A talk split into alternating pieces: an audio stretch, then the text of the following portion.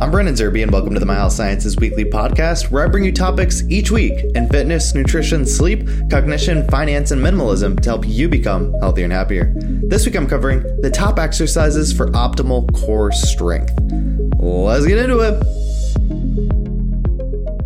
Strong abdominal muscles help stabilize the trunk and unload lumbar spine stress. This not only helps prevent lower back pain, which is the number one cause of disability for people under 45, but it can help improve posture and physical performance. But more importantly, strong abdominal muscles provide you those six pack abs. Who cares about back pain, posture, or performance? Because what really matters is what our stomach looks like in the mirror, right?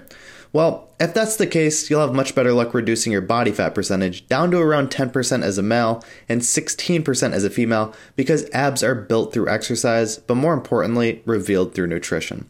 Either way, a strong core will help with all of these goals. But what muscles are in the core? What exercises do the science show best target and activate these muscles? And which exercises do doctors of physical therapy recommend most? Some people commonly refer to and mistake their superficial abdominals as their core. Others characterize all muscles between your pelvic floor and diaphragm as the core, and some even consider all muscles attaching to the torso being the core.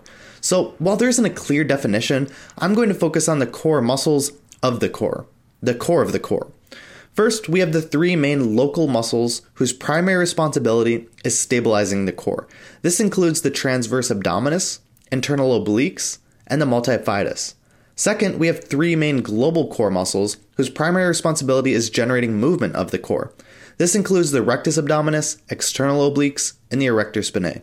There's some overlap with these local and global muscles as they work together, but these six core muscles are what we're going to target today with the exercises to come. Now, when selecting exercises, this means we not only want to choose core exercises that hit all six of these core muscles, but we also want exercises that target stabilization and movement. While movement based core exercises like crunches and sit ups are popular and important, it may be core muscle endurance, as opposed to maximal core strength, that is the primary factor of instability and lower back pain. So, with all the anatomy being covered, let's get into the four exercises you can use to obtain optimal core strength. First, the plank can be considered one of the most effective exercises in activating the abdominal and oblique stabilizers. You can perform a plank by laying down on your stomach. You'll then place your forearms on the floor with your elbows underneath your shoulders, Finally, hold your spine and neck in a neutral position. At first, you may only be able to hold this position for about 20 seconds, but after a few days or weeks of practice, you should be able to get up to 60 second holds. Now, this exercise can become easy with practice, so you'll need to progress the exercise to continue challenging the muscles. Once you're able to complete 60 second holds, shift your elbows forward to create a long lever and posteriorly tilt your hips. This plank variation has been shown to elicit significantly greater muscle activity versus the traditional plank. Once you can complete these for 60 seconds, then you could look into narrowing your elbows to create more instability or adding weight onto your back as next progressions. Second, the locust pose can be considered one of the most effective exercises in activating the erector spinae and multifidus. You can perform a locust pose by laying down on your stomach. You'll then place your arms by your side, palms down, and keep your legs together. Finally, you'll lift your chest and legs off the ground by contracting your posterior muscles the back muscles. At first, you may only be able to hold this position for 20 seconds, but after a few days or weeks of practice, you should be able to get up to those 60 second holds. Like with the plank, this exercise can become easy with practice, so you need to progress the exercise to continue challenging the muscles. Once you're able to complete 60 second holds, shift your arms to a 70 degree angle like an airplane. This variation can make the locust pose more difficult. Once you can complete those for 60 seconds, then you could look into holding onto light dumbbells as the next progression. Now that we've performed two isometric exercises to target the local stabilizing muscles, let's get into two dynamic exercises to target the global movement muscles. Third, the dead bug is an exercise I found to be one of the most recommended by doctors and physical therapists. Dr. Michael Lau at Prehab considers this movement the best and most underutilized exercise. You can perform dead bugs by laying down on your back. You'll then reach your arms to the ceiling, palms facing your feet and reach your legs to the ceiling with a 90 degree bend in the knees. Finally, you'll lower the opposite arm and opposite leg to the floor slowly and return to the starting position. You'll then perform the movement again with the alternate arm and leg. At first, you may only be able to do 6 repetitions on each side, but after some practice, you should be able to get up to 20 repetitions on each side. After you're comfortably able to do 3 sets of 20 repetitions on each side, it's time to progress the movement. You can progress the dead bug by reaching your arms higher towards the ceiling. so your head and shoulder blades remain off the floor. After that, you can look into reaching your hips slightly off the floor or holding onto light dumbbells as further progressions. Lastly, we'll finish with another dynamic exercise that better targets the posterior muscles.